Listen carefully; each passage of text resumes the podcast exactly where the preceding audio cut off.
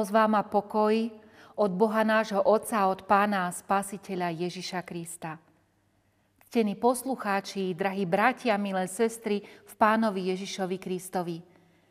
Dnešné slova, ktoré si vypočujeme, autor 42. žalmu opakuje trikrát po sebe. Keď niečo Pán Boh povie jedenkrát, je to dôležité. Keď to povie dvo, dvakrát, je to veľmi dôležité a máme to brať vážne a záväzne. Ale ak niečo povie trikrát, tak je to niečo, na čo nesmieme zabudnúť, čo nesmieme prehliadnúť. Poďme si vypočuť dôležitý odkaz od nášho Boha. Nachádzame ho v 42. žalme vo veršoch 6, 12 a v 43. žalme vo verši 5. Prečo si sklesla duša moja a zmietaš sa vo mne? Očakávaj na Boha, lebo ešte ďakovať budem jemu, spáseniu svojej tváre, svojmu Bohu. Pri prechádzke za kostolom som videla, že pole, ktoré býva pravidelne obsiaté, poľnohospodári tento rok nechali úhorom. Pripomenulo mi to Božie slovo. Siedmy rok nech má krajina prísny, slávnostný odpočinok. Neobsievajte svoje pole a nereš svoju vinicu. Takto nachádzame v 3. knihe Mojžišovej, 25. kapitole v 4. verši. Ak by ste namietali, čo budeme jesť na 7. rok, Veď nebudeme siať, ani svoju úrodu nebudeme zberať. Dám vám svoje požehnanie v šiestom roku. Takže vám vydá úrodu na tri roky. Aká úžasná starostlivosť pochádza od Pána Boha. Myslí na všetky naše potreby aj na náš odpočinok tela i duše. Vie, že potrebujeme oddych. A že potrebujeme zostávať v jeho blízkosti, v jeho prítomnosti. Preto stvoril siedmy deň, požehnal ho a posvetil a oddelil pre spoločenstvo s ním. Pán Boh myslel nielen na náš odpočinok v siedmy deň, ale aj na odpočinok zeme v siedmy rok. Toto nariadenie nám má pripomenúť jeho stvoriteľský plán, poriadok, ale aj dobrotu a starostlivosť, že aj bez nášho pričinenia sa o nás dokáže postarať. Naši predkovia sa týmto Božím pravidlom skutočne riadili a nechávali zem v 7. rok úhorom odpočívať. Drahí priatelia, robíte tak aj vy? Myslíte na odpočinok zeme? Máte toľko dôvery v Božiu pomoc, starostlivosť, že necháte zem odpočívať podľa Božieho nariadenia?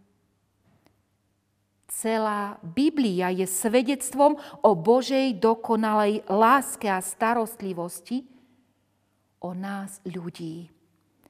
Pán Ježiš hovorí o vtáčatkách, ktoré nesejú a nežnú a Otec nebeských živí.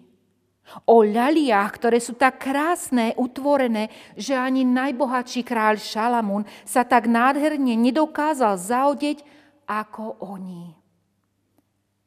A potom môžeme počúvať o samotnom pánovi Ježišovi, ktorý z pár rybičiek a chlebíkov dokázal nasytiť celé zástupy tisíce ľudí. Žalm 42, z ktorého sme prečítali dnešné slova k zamysleniu, nachádzajú sa v druhej knihe žalmov. Človek, ktorý sa modlí tento žalm, bol pravdepodobne exulantom, túžiacím sa vrátiť domov.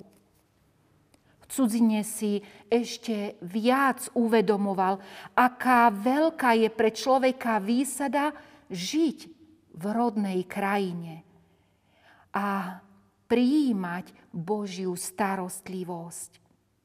Túžil prebývať uprostred svojho ľudu. Vstúpiť do Božieho chrámu s tými, s ktorými tam rád chodieval.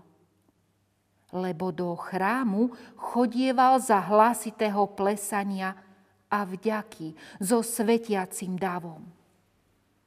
Túžba tohto človeka po tom dobrom, čo pán Boh dáva, bola taká veľká, ako keď jeleň, smedný jeleň, dýchti po vodných bystrinách, štvaný divou zverou. Táto túžba ho nevyčerpala, neparalizovala, nevyprázdnila, ale naopak. Žalmista bol plný očakávania na Boha, ktorého poznal ako dobrého, starostlivého, milujúceho. Preto sám seba napomína, prečo si skleslá duša moja a zmietaš sa vo mne? Očakávaj na Boha, lebo ešte ďakovať budem jemu. Spaseniu svojej tváre, svojmu Bohu. Podobnú skúsenosť mali aj učeníci pána Ježiša, ktorí boli plní otázok, zmetenosti, okolnostiami, ktoré zažívali, keď čelili usmrteniu svojho majstra a pána pána Ježiša a následne jeho vzkrieseniu.